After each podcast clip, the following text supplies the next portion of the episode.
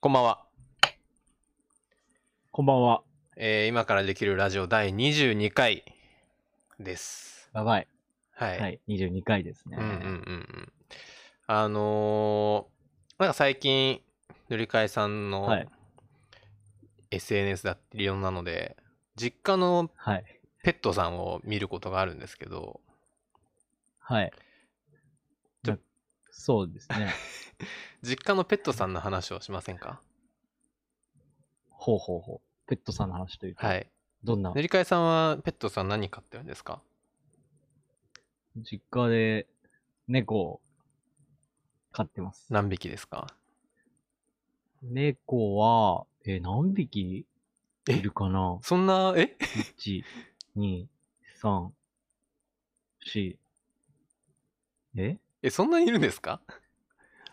多分ね、5匹以上いるんじゃあ、ないそうなんですか僕、すいません、ちゃんと見てなかったです。1匹だと思ってました、多分。いや、5匹ぐらいいる。あ、そうなんですかすごいですね。家、家の中で飼ってるんですか、もうなんか結構自由なもんでさ。はい。あ、もう外出てったりとか。行ってきたと思ったら帰ってきえーて、夜中にこう、ガラス、はい。にゃーにゃーっつって叩いて、はい入れろって言ってくるときもあるし、へえ。 そうなんだ。そう。面白い。あと、あったかいから寝てるとき、はい。あの人間の入ってくるんです体ね温。があったかいからかわかんないけどそう、布団の中入ってきたりとかして、へえ。へえ。そう。入って来られたことありますよね、りかえさんも。あるあるある。どんな感じなんですか、それ。どんな感じいや、なんか、ぬくもりを感じるよね。おー。かわいいですね。かわいいかわいい。はい。うち、実家もしばらく帰ってないからね。うん、犬いるんですけど、ちっちゃめほうほうほのうトイプードルちっちゃいワンちゃんいるんですけど、まあ別にそんなことはないですね。あの、寝てたら潜ってくるみたいなことはないです。あ、そうなんだ。犬はないですね。あ、まあ、どうなんだろう。話してたら来るのかな話してたら来るかもしれないですね。あの、寝るときは、いわゆるそのケージに入れて、自分のもう部屋にこもってるんで、彼は。はいはいははい。いあの、まあ別に出せっていうわけでもなく、もう慣れたもんで、普通にそこで爆睡してるんですけど、なるほどね。はい。うん、どうなんでしょうね。確かに、話し飼いにしてたら来るのかな、もしかしたら。 そうもう話がよ、放牧してる。しかも5匹 も。うちの、そ、そうれ、猫たちを。 5匹みんな来ることあるんですかね、かえさんのとこに。いや、それはないかな。マックス何匹で結す構か喧嘩し、喧嘩したりするときは、えーマックスでも2匹かな。あ、2匹なん。か布団えとか入ってきたりするのはー。でも2匹来ただけでもなんかすごいですね。そうね。はい両手に花みたいな。なんだそう。1、2、はいうん。1、2。え ?1、2、3。え、5匹かどうかも定かではないんですかうん。ちょっとね、なんか、知らん間に増えてたりするのよ。ああ、なるほど。うんそれって変な話その飼ってる猫の猫同士で子供作ったりすることあるんですかいやいやいやいや、あのね、あのー、虚勢してる。あなるほどなるほどうん。じゃあその心配はないんですね昔、あの、メス猫ちゃんがはい子供を産んだことあったあけど、そうなんですねその後、なんか育てきれなくてはい死んじゃったんで。あらとか、あとまあ、い一匹はちゃんと育って、はいみたいなうのもあるし、んなるほどちょっと自分が結構もう実家離れすぎてて、あまあ状況が奴らの血ね縁関係が、そう、わかんないし、確かにそうですたよねまになんか子猫引き取ったりしてて、えあれなんかまた増えとるな、みたいな。なるほどじゃあご実家はもう猫ちゃん好きなんですねそうそうそう。やっぱうんうんうん子育て一段落してさ、はいはいはいはいね、こうやってドラ息子もさ、 ド外ラに出て行ってしまっ てさ、ドラ息子なんかあはれいだよね、その、子育ては終わったけど、なんかはいやっぱ世話焼きたいとかもあるうんうんうんうのんかわかんないけどさ。まあまあそうですよそれねであのまあ寂しいですよねやっぱりなんだかんだそうそう。はいまあそんな感じで、です実家は猫だらけです。ありがとうございます。まあ、すすごく心温まるお話をいただきました。そうかというわけで、えーやっていきましょうか。やっていきましょうか。じゃゃあ、いきます例の。行きましょう。はい。せーの。今から塗りで替きる えワッパ のと今かかららできできるるララジジオオそろそろ来るかなとは思ったんですけ どあのぼ僕が言うの待ってましたよね、は絶対に いやいやいや、そんなことない。はいはい、えー、こんばんは。今からできるラジオ、パーソナリティのマウント塗り替えです。はい同じくパーソナリティのワッパですこんばんは、えーこの番組では日常の気になるニュースを取り上げて私たち庶民が具体的に何ができるのかを話していこうという番組でございますはい、今日よろしくおは願いします。はい、お願いします。はい今日はあの、まあ、ちょっと最初のトークテーマ持ってきまして、なんでしょ総裁選、出た自。民党総裁選、はい。あのまあ、SDGs の、ね、話が今進んでるので、このラジオではメインで。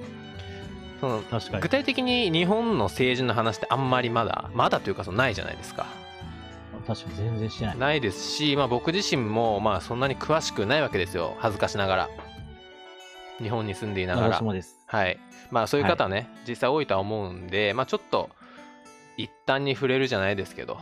少しこう、どういったものなのかをちょっと自分もね、掴みたいですし、やっていきましょうということで、このテーマ持ってきました。は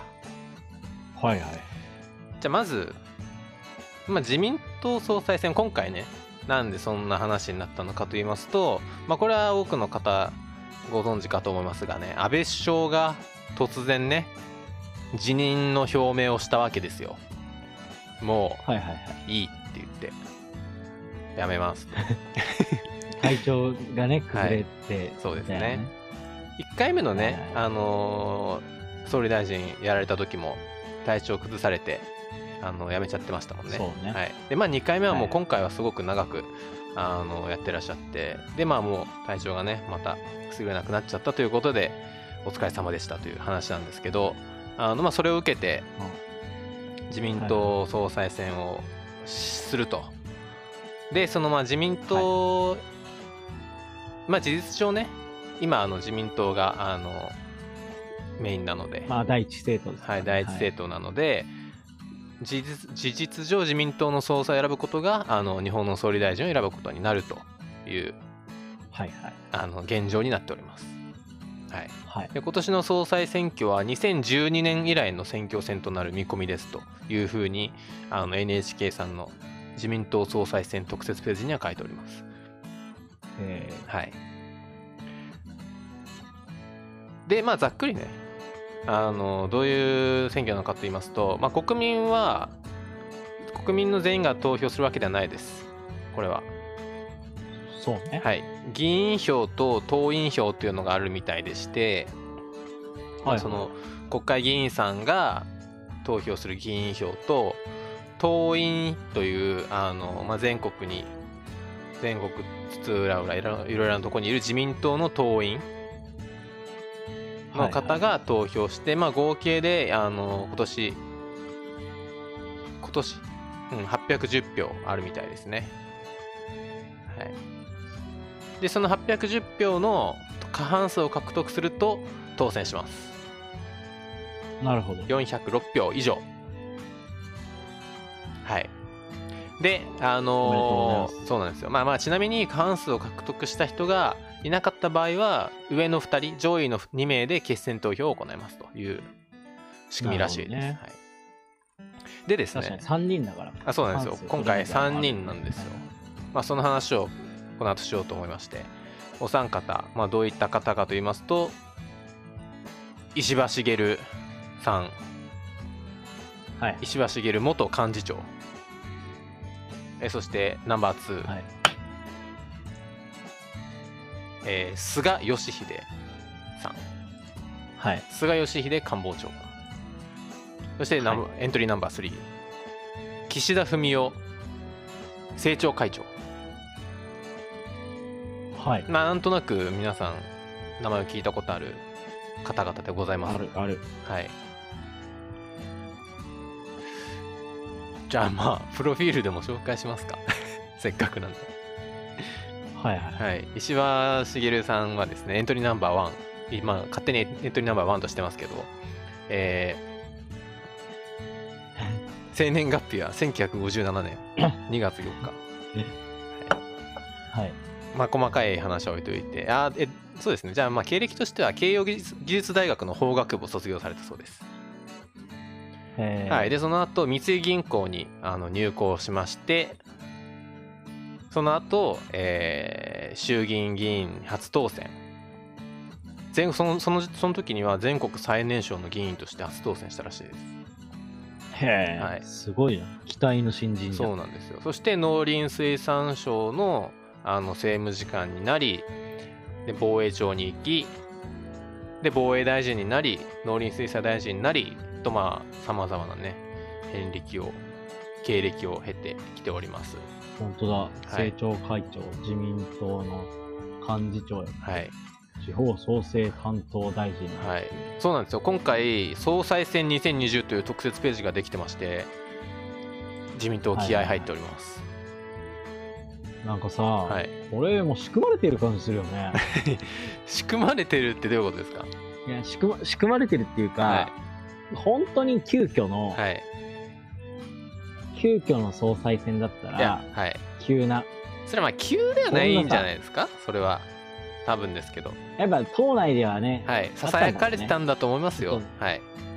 そろそろやべえかもしれないから、総裁選やるかも、やっかもしれねえぞって。まあでも逆にその方が親切じゃないですか安倍さんもなんか急に言あう言うよりはさすがにねあのまあ確か自に。民党内でまあそろそろ Y 降りるわっていうのを裏で言っといてじゃあ総裁選の準備しなきゃねっていうのはまあまあまあさすがにあった方が自然ですよねきっとそうね。はい、急にね来られてもあのジムの人たち激おこですよそんな、はい。はい、まあまあそれは置いといてでそうなんですよ今回特設ページができてて各種ね SNS へのリンクもあり TwitterFacebookYouTube ニコニコすごいなとインスタもやってます人によっては時代ですねこれがはいで石破さんの話なんですけどじゃあまあキャッチコピー最後に紹介します石破さんのキャッチコピー納得と共感石破茂だそうです、続きましてエントリーナンバー2菅義偉さん、えー1948年生まれでございます72歳ですねすごいよね。はいなんかももうちょい若く見えますけどね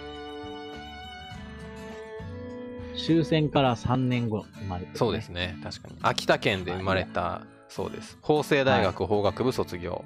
えーはまあこの方もね国土交通大臣政務官になったり総務大臣になったりとか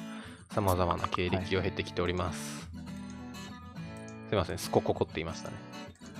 気にしないでくだはさいい、はい。ススラックの通知をね。はい。キャッチコピー菅さんのキャッチコピー、自助共助公助そして絆うん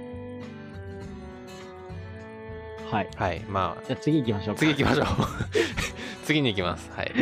特えにコーメントはないです。はい、コメントは特に、はい、ないですエントリーナンバー3岸田文雄さん、はい。えー1957年生まれ、えー本年63歳になりますね若いですねえっ、とあでも石破さんと一緒か石破さんと同い年ですねまあ、そのくらいためです石破さんとためでございますはい、えーこの方も外務大臣防衛大臣さまざまなね経歴を経てきておりますキャッチコピーは分断から協調へはいはい。まあ、今の時代に受けの良さそうな。 キャッチコピーですね。うん、分断から協調へまあ詳しいあのそれぞれの候補者の方々のあの主張だったりプロフィールだったりは総裁総裁選2020のホームページにあるので、まあ、リンクに貼っておきますはいはい。まあいろいろね時代に合わせてアピールしてますよね Twitter だったり Facebook だったりでそうね、はい。あの、最初僕、あの、ツイッターで見てすごいなと思ったのが、石破さんが、あの、あつ森集まる動物の森を使って、あのー自分の島を作ってアピールしてるっていうのをツイッターで見てああ面白いなと僕は最初思ったんですよはいはい。はいあのーそのオチはねるかいさんはご存知ですかあのー、任天堂のはい規約で、なんか政治的な利用をそうそうなんですよ禁禁ずるなのか、そうです遠慮してくださいなのかわかんないけどしてます確かそうなはんかいそれに、い、や、抵触するんじゃねみたいなはい話になって、任天堂もか確認して、はいで、ちょっとやっぱまずいっぽいっすね。さすがにねそうですよねな総裁選をふまあのーね総裁選があるからっていうことだと思うのであの発想としては僕は面白いと思ったんですけど規約的に良くなかったみたいです残念ながらでもさ、なんかそれを言ったらさ、はいアメリカのさ、はいあの大統領選のさ、はいバイデンさんはいもさ、あつ森で選挙活動してんでしょしてましたっけなんかね、そのバイデンさんのトレードマークがちょっとようわからんけど、はないんかサングラスをかけてる、よくかけてる人らしくて、はいまあそのサングラスなのんかマイデザイン。どうなんでしょうね判断難しいのかもしれないですね個人で楽しんでるのかそのゲームの中でその選挙活動ととらとら取れる発言だったり行動をしてたらダメだったりとかもしかしたらこう判断が難しいのかもわかんないですね、うんなんかね、はい、難しい。うん、個人としてね楽しんで発信する分にはそれは権利は保障されてるはずですからね、ううんんまあ、ただ、彼らは個人でもあるけれども、個人で政治も家だからね。確かにねまあその辺ははい。気をつけましょう僕たちもし個人で楽しみたかったら名前出さなきゃいけません。確かに確かにあ全然の違うハンドルネームっていうわけですから名前でね、うんすごはいいもう土星論ですねそれはそれは土星論ですわはい明らかにね、リアルの名前と結びつけてやってるんだったら、まあ、それはまあ、あ何らかのこう政治的なはい利用と捉えられてもしゃあないかなとは思います。確かにまあまあそれはさておき、えー総裁選の話でございました、はい、ちょっとだけねちょっとだけ詳しくななら慣れたら確かに。嬉しいです、はい、まあ、あんまり。でも大事だね。選挙ですかそうです選よ挙。やっぱり日本に行ける我々としてはトップが誰になるのかは結構大事な話ですよ。そうね。うん、はいというわけで、えーいつものコーナー行きましょうか。はい。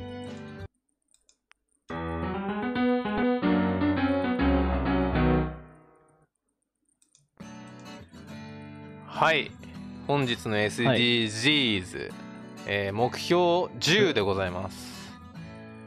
はい。はい、目標10人や国の不平等をなくそうという目標です。よろしくお願いします。はい、お願いします。じゃあ今日は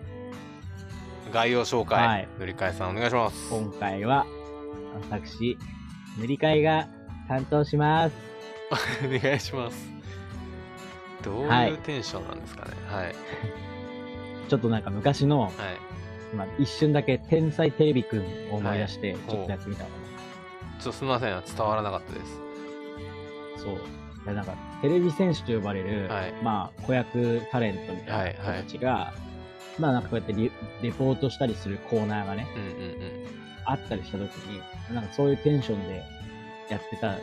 のを、ちょっとなんかこう、うっすらと思い出して、そのテンションっぽくやってみただけです。うん。はい、では。は行ってみたいと思います。はい、目標10。はい。はい。人や国の不平等をなくそうというこうとんで、えー国内及び国家間の不平等を是正する。うん Reduce inequality within and among countries. はい。うんなるほど。はい。じゃあターゲットは全部で7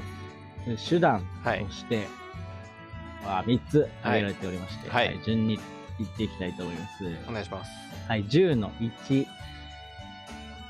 2030年までに各国の所得下位40%の所得成長率について国内平均を上回る数値を全身的に達成し、持続させる。うんうん。つまりつまるところ、はい。これは、要はその、まあ、それぞれの国の所得下位40%の層の人たちの所得成長率っていうものを、あの、その国の平均した、あの、所得成長率を上回る、あの、平均的な、あの、成長率よりも、高い成長率で下の方、下位にいる人たちの所得が成長するようにしようね。なるほど、なるほど、なるほど。底上げみたいな感じですね。所得の。うんだから、やっぱり。り、その、要は、所得下位の人がさ、はい。あのその国内の所得成長率の平均を下回ってたらさ、はい。それずっと下位であり続けてしまうというか、そういうことですね。所得の水準が上がらないそわうけでだすね。平均も上がらないですし、っていうことですよね。はい。まあそれはそうかなみたうん、そうですね。大事な話ですね。いな感じ。はいはい、で10の2。2030年までに年齢、性別、障害、人種、民族、出自、宗教、あるいは経済的地位、その他の状況に関わりなく、すべての人々のエンパワーメントうんおよび社会的、経済的および政治的な包含を促進する。エンパワーメント。はい。エンパワーメントですよ。何でしたっけエンパワーメントって。エンパワーメントは、なんかこう、パワーメントを円す るっていうよ意味。力をつける。まあ、いう要ことでいいはんですかねそうい力を、力をつけさせるっていう意味だね。はいパワーですね。そう。パワートゥーザピーポーっていうことで、きっと。力そういうを。歌があったよね。なるほど。あのー、なんか、周りに影響を与える力みたいな、そういうニュアンスでもいいんですかね、きっと。ああ、どうなんだろうね。エンパワーメント。背中を押すとかそういう、うん、力を与える。権限を与える。人々のエンパワーメン発、発言権とかそういうこト。となるのほかど、なるほねど。なんかまあそういうニュアンスで実しょう際エンね。パワーメントってどういうことなんだろうっていうのは、確かに。うんうんうん。いや、でもなんかそんな気がします。発言権だったり、何らかの権限をこう、どんどん異常していくパワーというか。うん。はい。あとは、それ、エンパワーメントと、あとは、いろいろな方眼。うん。なんかあんま、こういう時方眼って言わなそうな気がするんだけど、包摂っていうような気がする。なるほど。政治的な方眼を促進する。確かに。なんか社会的な包摂っていうことはよくあるじゃん。はい。方眼ってなんかすごいあのー数学の集合のさはい。方眼関係とうかさ、ん。まあ、もしかしたらこれ日本語訳のちょっとしたニュアンスの違いかもしれないですうねん。なのか、まあ、もしかしたらそういう用語のがあるのかもしれないけど、うんまあまあ確、要はみんなを社会的にも経済的にも政治的にも排除しないってことでうんうんうんうんうん。関わりなくそうですね。そういういろんな状況に関わる関係なくみんなをすごいなんか何も言ってない感じするよねこれね。まあ、あのー改めて、いや、せん、はいはい。そう、宣言ってそういうものだったりするから。あのー当然のことも、僕たちが当当然然のとことじ思ゃっないからね。そうです。僕たきっちがたまたま当然と思ってるだけかもしれないです。と。だって俺結構思うもん。社会人になって思うけど、んあの、年齢って一番最初にあるじゃないこの10の2でさ。はい。これって要は日本の年功序列とかっていうものも、これは、ぶっ壊せあてるるん意です味、ね。社会的、経済的、はい。および政治的な方眼じゃない。若手はそういった、な、なんか、舐められてたりするからさ、はい。感じるもん、やっぱり。うんうんうん。侮られてるなって。うんうんうん。確かに。うんあのー確かにね。確かに。スキルがあっても、年齢という物差しで見られることはまだありますもんね、どうしても。そう、なんかまだやっぱ物知らないから、とりあえずお前は黙っとけうんうんうみんうたいな。んまああるから。うん。なるほど。まあまあ、確かにね。それも含んでままあすそうよいうねことばかりでもない。はい。はいはい。はい、じゃあ10の3。はい。差別的な法律、政策及び観光の撤廃、並びに適切な関連法規、政策、行動の促進などを通じて、機会均等を確保し、成果の不平等を是正する。 うん。なるほど。はい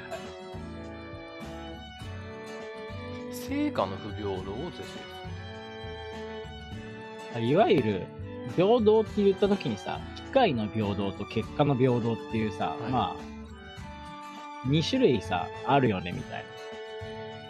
な。なるほどいう話って結構よくあると思うんだよはい。要は、その機械の平等っていうのは結構、あの、資本主義と合致しやすいというか、はい。あのーみんなが同じ機会を求め、あの、与えられていれば、あとは、その当人の意思だ、だったりとか、によって、はい。あのー参加するしないは、決められるような状態にさえなっておけば、それは僕平等なのだと考える考え方と、はい。あと、まあ、この場合、あの言葉、ターゲットの文章だと、性感不平等っていう風になってるけど、あだからもうちょっと、もしかしたらちょっとイメージは違うかもしれないけど、そのはい機械の平等っていうものに対して、結果の平等っていう考え方があって、まあ、それはみんなが等しく同じ結果を得なければいけないっていう考え方。うんでこれはどっちかっていうと、まあなんかその自由競争に基づく資本主義はい。みたいなものと比べるとなんかいいわゆる共産主義的な考え方みたいな感じで言われたりもすはい。はい。なるほど。なるるんだけど多分これうまいとこついててこの表現って、はい。その機械の機械均等機械の平等は確保するっていう言い方で逆に結果の平等を確保しようとは言ってないんだよね実はう。ん。うん、確かに。成果の不平等だだからなんだろう肯定しようっていう方じゃなくて、うん。不平等を是正しようっうてんいうんうんうんうんうんうんう、うん。まあ、でそれは、ね、多分これははい。そう機械均機械が均等じゃないことによる成果の不平等が多分あるうん。ということでそのまずは機械均等を確保してはい。でせそれによる成果の不平等が起きないようにしましょうっていう話であっうんうんうんうてん多分これは結果の平等を目指しましょうっていう話ではやっぱないんだうよんうんうん。確かに。それは結果がね、平等だったら、ちょっとこ、うん困りますもんね。そうねあの努力しなくてもいいしうん努力してもいいみたいそうなですよね。あの、なんか、悪い意味で差がつかなくなっちゃいますもんね。すごい頑張ってる人が、すごく評価されそんななくにな頑っ張ってない人とはい、同同じじに成な果るっていうのはそれは違いますもんねその不平等云々の多話じゃ分ないです全もんね体的にみんなモチベーション下がっていっうん、てうん、ですよ多分ねそれは違います将もんね来的にはこう人類社会崩壊しそう。うん、確かになるほどじゃあこの文面この文章は結構あの鋭いところをついてるってわけですねしっかりまあ、そう。鋭いというかそのし鋭いっかかり考えて言葉を選ばれてる感じはしますね確はい、はいうんじゃあ10の4。はい、税制、賃金、社会保障政策をはじめとする政策を導入し、平等の拡大を全身的に達成する。うんうんうんうん。何の平等なんだろうねこれね。平等の拡なんか大経済的な平等って感じがするよね。そうですね税制お金回りな感じはしますねこれ はだよね平等の拡大確かに急にふわっとした平等が出て急にきざっくりしたんだよね。た確かにまあ経済的な平等でしょうね経済的な平等っていうとなんか変な感じするけどうん。何の平等なんだろうって気はするが。平等の関係 急に確かになんか投げやりになったよね。はい、はいうん、まあじゃあ次行きましょうかとりあえずはいはいはい。10の5。世界金融市場と金融機関に対する規制とモニタリングを改善し、こうした規制の実施を強化する。なるほどなるほどはこれはちょっとまた違う側面というかあ、確かに確かに。モニタリングとか言ってへえ見張るってことですよねつまり言い換えればうん、ある意味でうんうんどういう意味なんだろうねがんじがらめにするとかいう方向ではなさそうな気はするけどなんか確かに急になんかここで世界金融市場と金融機関に対してなんか見張りを設けるよ的なニュアンスなのはなんでなんだろう急になんか多分やりすぎ多分なんか優勢なさ金融機関がさはいやりすぎちゃうみたいなことがあってはならないんだうーん結構よくある話だからってことなんですかね実はあ逆に行き過ぎちゃうことが、行き過ぎちゃったりなんかまあ足りなかったりとか結構ちゃんと見てないとよくあってそれによっていろんな不平等が生じてたからこういう文面があるのかもしれないですね僕たちが知らないだけでなんかどっちかっていうとこれって金融機関っていうのってお金貸したりとか融資したりするそういうことですよねところじゃないはいってなってくると、お金を借りる人たちの方が、あの、人なわけよ。はい人いや、お金貸そうが人じゃないとは言ってないけど、その、借りる側が、例えば、なんだろう、ほら、あーなるほどあそっちかあれ、なんだっけ。見張りを強めるって意味じゃなくてどっちかっつうとあのー、借りるる側に、あの、不当な、あの、なんだ、なんていうんだっけ、利息とか、はいそういうのつけんないことなのかなと思ったのあなるほどそれかそうかもしれないですね確かにうんうんうんうん、なのかなとか思った。そのまああまりにもむちゃくちゃな規制むちゃくちゃなその決まりをまあちょっと改善しようぜっていうことですねまあ、規制の実施を強化するって言って 。るからなそこがが難しいですよねいやだから改善しどうていう、改善した後のその規制の実施を強化するはいはい。なるほど。なんか、ちょっと自分たちわかんない話が出てきましたね。また。ちょっとそうですねなんかもも見えてない感じがしますねこれに関しては、はい僕ははい自分は次、はい10の6。グローバルな国際経済、金融制度の意思決定における開発途上国の参加や発言力を拡大させることにより、より効果的で信用力があり、説明責任のある正当な制度を実現する。なるほどね。グローバルな、なんか、国際経済の中での、開発途上国の発言力をしっかり拡大させて、その、そういった人たちの声を聞いてない、不当な制度っていうもうのん、はがいないようにしましょうと。うんうんうんうんうん難しい わかんないそうね。パッとわかんないなちょっとこれあなるほどいやわかるようにななるといいんだけどラジオであ、つそうね少。なくとも伝わんなそうや な文章を読んで自分たちも分かってないはい次行きましょうはい。10の7、計画に基づきよく管理された人の移動政策の実施などを通じて、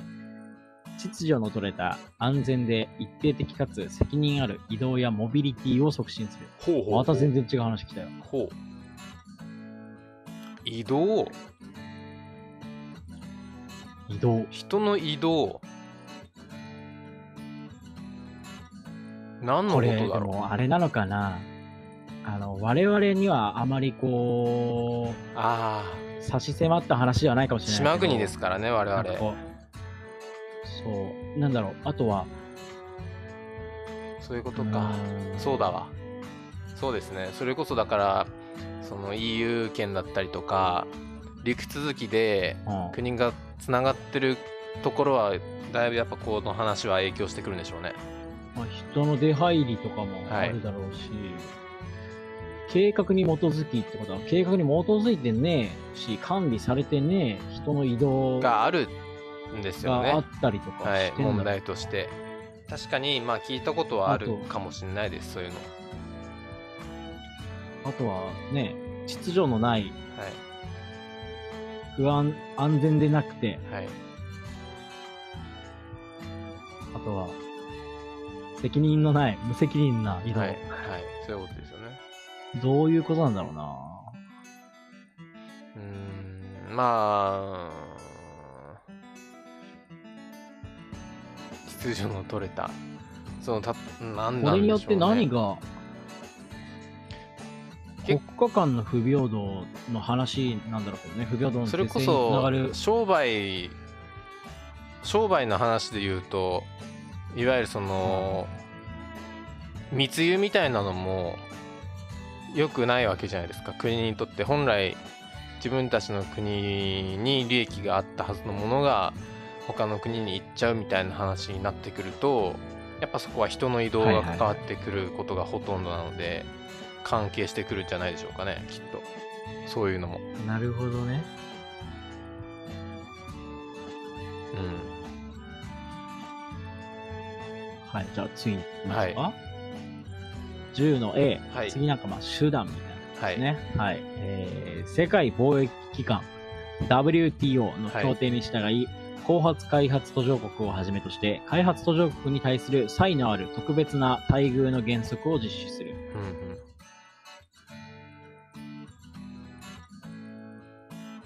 はないるほ。ど。ちょっと途上国には特別な待遇の原則を設けて、それを実施しようという。なるほど、なるほど。うんうんうんうんうん話ですねうん。まあ、協定がね具体的にどういう、ことが協定があるっていうことですよね。だから、そういう、確かに。うん、WTO にそういう協定があるから、それに従って、まあ、あの特別な待遇を後発開発途上国にしますと。はい。なるほど。はい。続いては10の B 後発開発途上国アフリカ諸国小島諸開発途上国及び内陸開発途上国をはじめとするニーズが最も大きい国々を対象に各国の計画やプログラムに従って政府開発援助 ODA 及び外国直接投資を含む資金フローを促進するうんうんうんうん。出た、小島小開発途上国。出たねニーズもうが読めるようにはなったけどニーズが最も大きい国々を対象に政府開発援助や外国の直ニーズっ接てことなんだろうね投資がのにニーズが最も大きい、あるってことですよね。うんあなーるほどなるほどなはいなるほどうんありがとうございますこうビジネス的なことを考えちゃうとさ正直な話さ、はい短期的に考えちゃうとはいあのーまあ、すでに発展しているところに対してあのー企業はね営利企業はお金を回しがちなんだけど、はいそういったところとはまた別の観点だよねこういう政府の開発援助そうですね確かにどうしてもやっぱすでに発展しててすでに人がたくさんいるところにお金って集まりがちなんだけどさでもそれだとダメだよねっていううん、うん、ま観あ点をそう持でちす続けねたいよな、確かに確かにはいじゃあ次はい10の C これ割とシンプはいル2030年までに移住労働者による送金コストを3%未満に引き下げコストが5%を超える送金経路を撤廃するほうこれいわゆる出稼ぎ労働者ってこと移動労働者による送金コストを3%未満に引き下げそういうことでしょうね。その単身赴任とか身近な、はいはい身近なあれ言葉で言うといや、それこそあれよ、タイとかからさ、日本に来てさ出稼ぎってことですよね家族のために働いてる人とか、うんとかですよねはい、いるわけじゃん。出稼ぎの人がその自分地元にお金を送る時の送金コストを3%未満に下げるとはいはいはい。で逆にてことなのかな5%を超えるようなものはもう撤廃するとこれ逆に何が何がハードルなんだろ多分一昔前だったらオンライン送金なんてものはなかったから3%未満っていうのは無理だったんじゃないですかきっとほぼ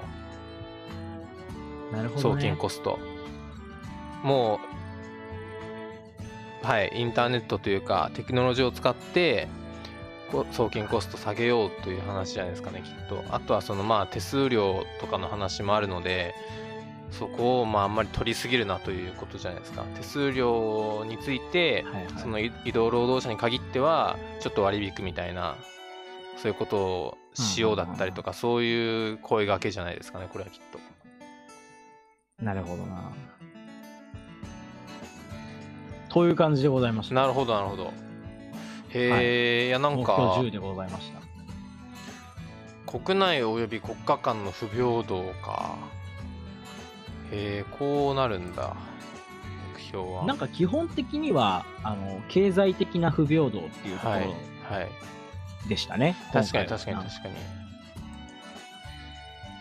確かでにそこにちょっと我々にはなんなんとなくピンとこないというか、はいあのモビリティの話10の7が出てきたりとか、はいはいあとはなんだろうちょっと、まあ、なんとなくそうかなと思ったけどあの10の C のあのはい送金コストみたいな話はいはいはいはいとかも出てくるっていう確かにまあそのなんだ国内及び国家間の不平等って言ってますけど例えばその目標 5, 5の時はジェンダーの平等を達成して言ってたじゃないですかはいはい、だからまあその平等不平等の話話とはいえジェンダーの話についてはもう目標5で言ってるからあのーまあ目標10で大きく取り沙汰はしてないっていうことですよねきっと内包はしてるんでしょうけどうん、なんかでももうはいそうね10.2で性別とは言ってますけど確かにうん不平等まあ国家間っていう国内と国家間っていうのに絞ってるからこれあもしかしてですけどはいなんでしょうこれこれもしかしての話なんで違ったらすいませんなんですけどあの、はいこぞ国を国をそのなんかいわゆる個人法人っていう捉え方あるじゃないですかはいはいはいその国同士のでも国内っても言ってんな難しいな 国同士の不平等を是正するための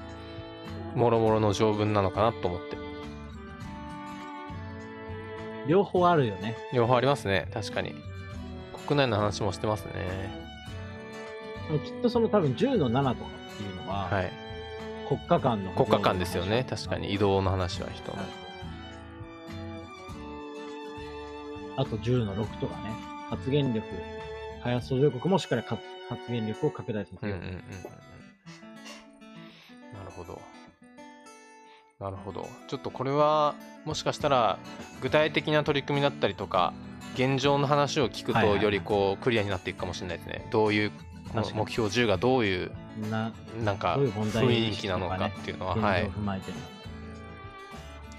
のかはい、この今回の時点ではまだモヤモヤ合わせてますねなんとなく、確かに。うん、我々に何ができるのかっていうね。何ができるのかまあ次回のできる放こと送があをるのか待つというのができることですとねいうことでござい ます。では、はいエンディングです。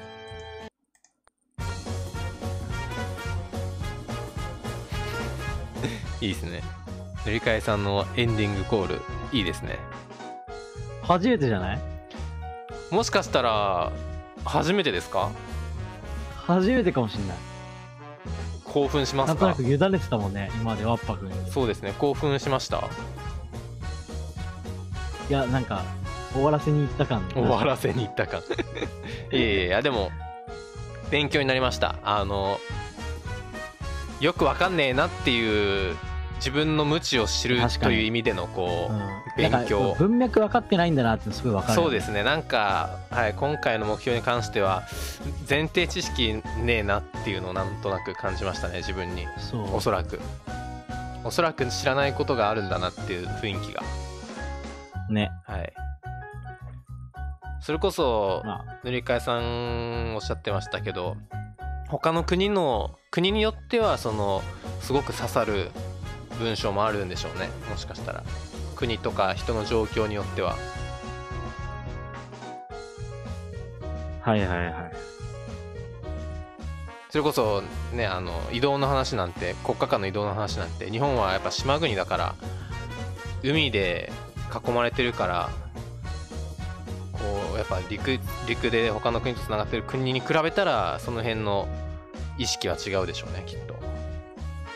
はいはい。うん、とかそういうのありそうでちょっと次回に期待ですよろしくお願いします。はいお願いしますというわけでというわけえでー、まあ今回まあコンパクトと思いつつも45分経ってるんでまあこの辺で終わりにしましょうかそうですね。はいじゃあまた次回第23回でお会いしましょうお会いしましょう。さよならさよなら。